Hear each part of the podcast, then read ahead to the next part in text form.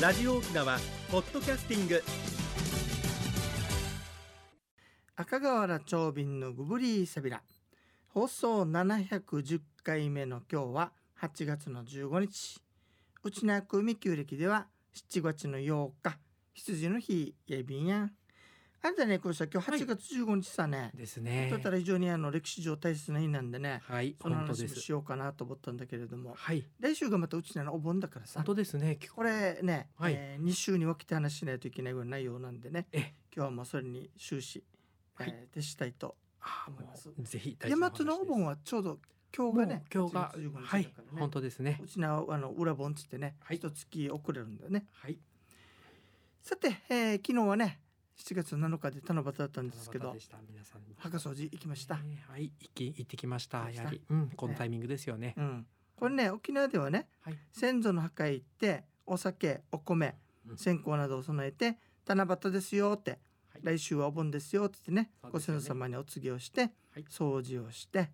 まあ、家では仏壇とか位牌を掃除、そうですそれねから夕方になるとね仏壇に料理を備えてお茶とします、うんうん面白いのはこの時期はさはいちょうど合ってるね七夕ティーだと言いましてねはい一年中で最も日差しの強い日とされてましてねおー真夏ですねうん衣類の虫干しなどもやっていたあそうですよ、ーいい方に捉えられるといいですね暑いだけじゃないぞとそはいうちょっとねうんうん七夕日なし、はい日がないという意味で書きましてね、あそうなんこでの日すっかてのは吉日となっているのではい例えば日頃やったことがやっちゃいけないようなことほうほ例えばう先骨とか日を決めてやらないといけあなあいさそういう時にそういったこともはいやっていいという日なんだそうですそうね。なんですねで七夕っていうとさはい織姫彦星の話そうでしそょうそうロマンチックな話に行きがちですはいあれは大和のものであってねはい沖縄では別な物語があるわけさあそうなんですかこれがねはいエイサーの話にもつながってくるのあーではいちょっと七夕の例話をお届けしましょうね。はいお願いいたします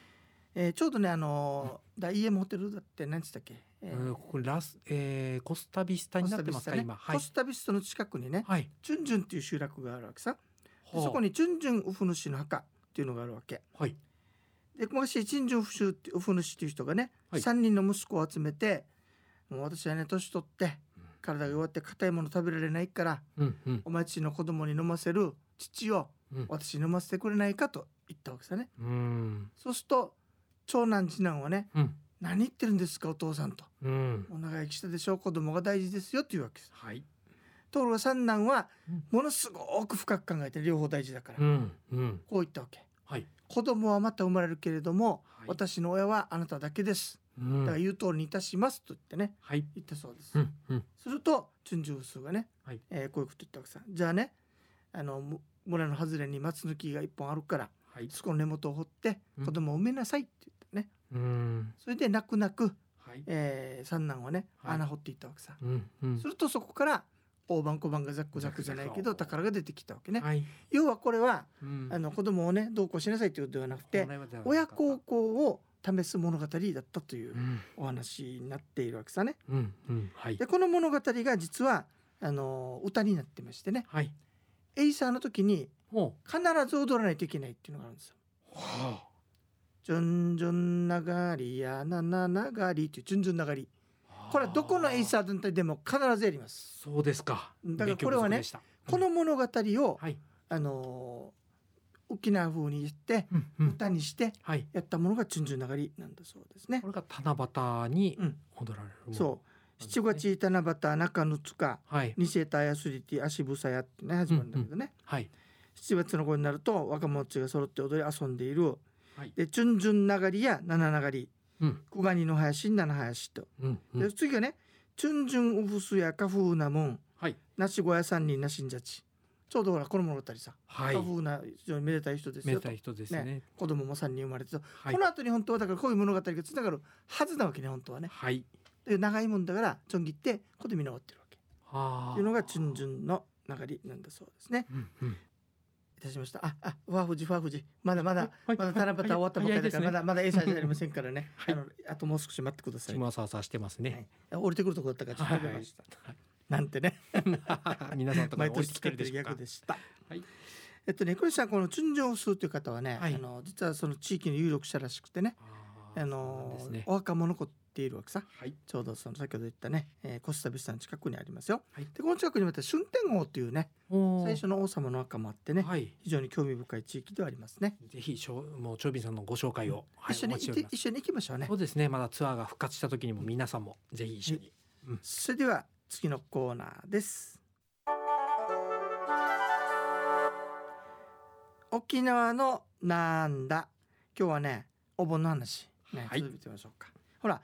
お盆のことをねうちなでは七月と言いますねはい。文字通り7月だありねますね。まあ祖先の霊を迎えて仏壇に供え物をし、えーもてなすという行事なんだけれどもねよく裏盆っていう言葉があるでしょ、裏本って使沖われ縄まはすね。裏盆ですよ旧盆ですよとか言うはでいしょ、はい。裏盆っていうのは何かというとねうんうん実はねこういうことらしい今まで別々に修行あの仏教でねはい。今まで別々に修行していたお坊さんたちが一定の期間一箇所に集まって、うん集団で修行をする暗号と呼ばれるものがあるんだそうですね。はい。でこれが終わると集まったお坊さんたちにねご苦労様でしたということで飲み物とか食べ物を与えてあのお疲れさん会みたいなことをするわけですね、はい現代風に言うとねこれ暗号というそうですまずここまでねそれでこれが、えっと中国につ中国にねこうまず仏教のものが伝わって,、ですね。先祖の中国にはねはい。先祖の霊を供養して、はいガキはい。あのほら下っ腹が膨れてて体がガリガリ地獄にいにる襲っててね、うんうん。鬼みたいな形相をしていっつもおはい腹空かせているもの、ガキというわけさ、はい。これね非業の死を遂げたり祀ってくれる子孫を持たないつまり無縁仏ね仏の方そういったものがこれになるそうですね。。うんはい。でその時にねえっ、とこの暗号の時にはい実は一緒にね志垣棚というのを作ったりしてねこういうの人たちを祀る風習も実はあるんですよ。はい。まあ、そこまでちょっとお話をしていてね。はい。ででじゃあ中国で仏教信者以外の中国の方がいるわけですよ。うんこの人たちはね旧暦の15日は中元だからお中元というわけですよねお。中元。はい。先祖にお供え物をして灯籠に火を灯して先祖を祀る風習があったそうです、はいこれ儒教の幸運の理論ねだからこの暗号のやった裏本のはい考え方、うんうんこの日に先祖を祀るというものとね仏教の、はいそれともともとあった中元に先祖を祀るというのが合わさって合わさって中国ではお盆になっている裏と本それがおそらく沖縄に伝わってきてうん裏本という形で行われているのかなというお話ですねはい。さて、えーここから面白いのよなんでしさょっき順々流れの話したでしう。ょ、はい。元になるようなお話が残っていますほう。実は裏本教っていうお経があってねはい。昔木蓮上人っていう偉いお坊さんがいたわけはい。でこの人が神通力でお母さんの様子を見ました、亡くなってたから、なくなって。そうすると楽器道に落ちていたわけはい。かわしいことに、うんうん。でもかわいそうなもんだからあのーご飯を持ってね、はいお母さんどうぞってあげるんだけど楽器道だからはい。途中で燃え尽きてしまうわけうんね、届かないわけですね。そのことをお釈迦様に言いましたはい。するとお釈迦様がね、えー旧暦の7月15日というのは、えー先ほどの暗号の日であるとはい。多くの僧が集まって修行をする。うんでその日にね遠い先祖はい。それから、えー役難中のもの何か役に合ってる人役たに立ってちる、方。うん、そういった人たちそれから食べ物飲み物がもらえない人たちのために、はい。えーこの暗号した、あのーろうそくとかね食事とか布団を備えて、多くの僧たちに供養をさせなさいとはい。言ったわけねうんうん。そして修行明けの僧たちと一緒に食事をして供養をすればはい。父母うん遠い先祖、はい。それから、えーっと修行明けの僧たちとねはい。親族も苦しみを逃れることができますよとう言っんたそうですね、はい。でそのことがあってからこの日を裏盆と呼ぶようになってうん。でその日に、えー親とかねはい。先祖を供養するというのが始まったというのが書かれているのがうん。裏盆教というそうです、うんうん。うん今。の物語って要は要するに、あの親孝行をしなさい沖縄先祖孝行をしなさいでしょ本当ですね。その物語がはい。これが本当長いわけさものすごくだと思います。でこの長いものをまず訳さないといけない。はい。でさらに民衆立体を作るためにはいどうしたか、歌にしないといけなかったわけはい。それをチュンジュン流れを使ってうまく伝わったのが沖縄のチュンジュン流れだというふうに考えられているそうですん。はい少。し長くなったんだけど、はい。裏本っていうのはそういうことから来てるそうですねはい。えこのさん、はい。お盆やお盆役取り上げやこれ。音切ったつもりだったのになってしまったなご先祖も早いですよ。はいまだ。会議会議回現象復さ早いですよ。はあい。のーリスナーのご数をグブリーサビタンはい。はい、というわけで次のコーナーです久々のメモリーのコーナーをお届けいたします1に運動2にメモリン私私が私であるためにメモリー1に運動2にメモリーあなたがあなたであるためにメモリー One, two, smile. 沖縄ツ OPS. ーリストさて久々の健康コーナーです。はいみのしさん今日はどんなお話をしていただけるんでしょうか。皆様ご無沙汰しております人生100の時代をサポートメモリーがお届けする健康ワンポイントのコーナーです本日は認知症と物忘れを防ぐ習慣その4というお話です、えー認知症と物忘れを防ぐ14の新しい習慣ご紹介しておりますが4回目にご紹介する本日の習慣は脳にすぐ効く食品はない栄養補給はバランスよくのお話です認知症予防認知症の予防や改善には運動や、えー外での社会活動、えー睡眠栄養が大事ですがメモリンはそのうち栄養をサポートするものです認知症に対しては栄養も運動や睡眠もすぐに効くものではありません、えー栄養も運動もバランスよく続けることが大事だと言われていますメモリンには、えービタミン B1 2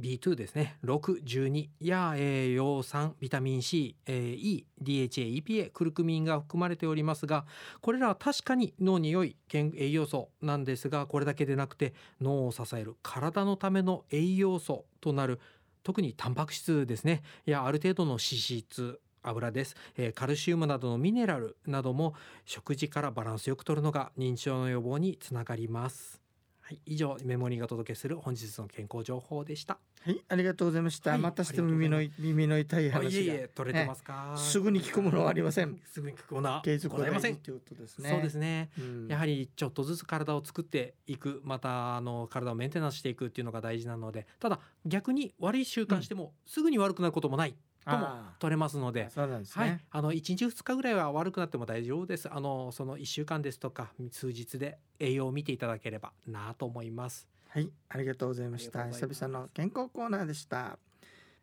えっ、とね、お盆ね、はいうん来週はね、またエイサーの話をしようかなと思ってるんでね、はい今日のお盆の話なんだけれども、はいお供え物についてよく聞かれるわけさ。だかはいら供え物の話してみましょうおね。願いしますえスイカ、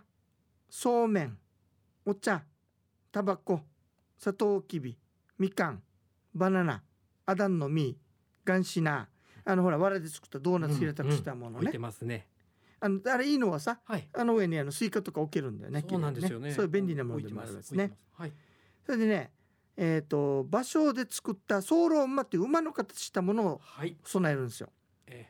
それからメドハギという植物の茎で作ったソーロ梅ー酒。梅酒これあれの足と思ったらいいですよね。はい、そしてサトウキビは杖、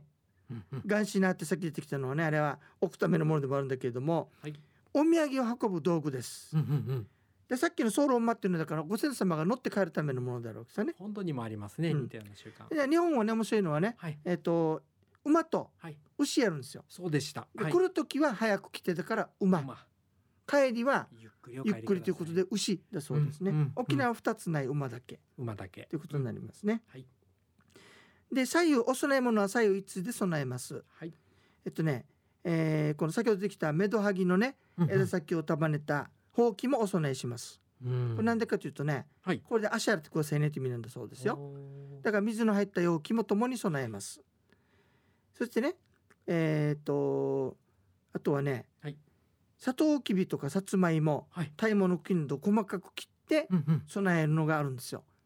これね、うん民抜くってやつさ。ああ民抜くっていうのはよく民使い抜ますねく、水のこと言ったりするんだ水けどのも子っねて。意味なんですねこれね、で、で先に出てきたガキ、はい祭る人がいない人たちは食べ物がないから、うんうんあなたたちはこれ食べなさいねと、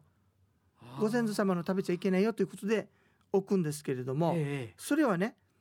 実ははい最終日、うんうんあのお送りした時に、はい門の左手の方に置くそうですうんそれはだからこの無縁仏がねはい取りに来るためのものなんですよいや無縁仏さんたちにも食だべから民抜くと言っていたわけさうん昔はこれ必ず言ってるとあったけどはい最近は少なくなってますね、うんさてその民抜くがあるということははい無縁仏が取りに来るわけですようね、んそうですねさあ実はこの取りに来るものこそがはい点点点であるということで点々点は何なのかおーはい来週に続きます、あ来週に続くはいというわけで、えー今日はね七五七と、うんえー七五七の話と七夕の話をお届けいたしました。はいえーお盆前のなりましたんでお盆の話しようとしない、えー時間のちょい便ね。皆さんこの間ねあの、はい階段のセミナーやったんだけどさなんでしょうあの月よおやる前にいろいろアクシアクシデントがあったかなと思った らさ今日もまたあったりしてからによぬぐやらそのささしますねこ れ僕はもう少じゃないけどもう一回あそこに向けて、ね、ありがとうございましたしないといけないかねと あり思っがたとうございますしましるょう、んだけどねはいうんというわけでね、はいえー来週またエイサーね、はい話をしたいと思いますので、えー楽しみに待っていてくださいねそれとあのセミナーもねまた続けていきたいと思いますがちょっとあの9月末うんか、えー10月頭ぐらいに予定をしておりますので、よろしければご参加くださいね。ゆたさるごとおにぎりやさびら、えーコロナもねなお好きなあの人数のことをビーフと、手洗い、うんうがい、うん不要な外出、うんなさ避けてくださいね。はいゆたさるごとおにぎりやさびら。えーというわけで、くねさん久しぶりだったけどどうですか今日は。あもう元気にできたか なと思って皆さん生きてましたよ大丈夫ですよ はいえーこれからも寂しいって寂しいって言ってたよああすみませんありがとうございます、はい、というわけで番組のご案内や赤川原長瓶とメモリーの国吉アイビータウンいい七八無形味噌を利用受さけい身されてください来週までごぶりーさびら。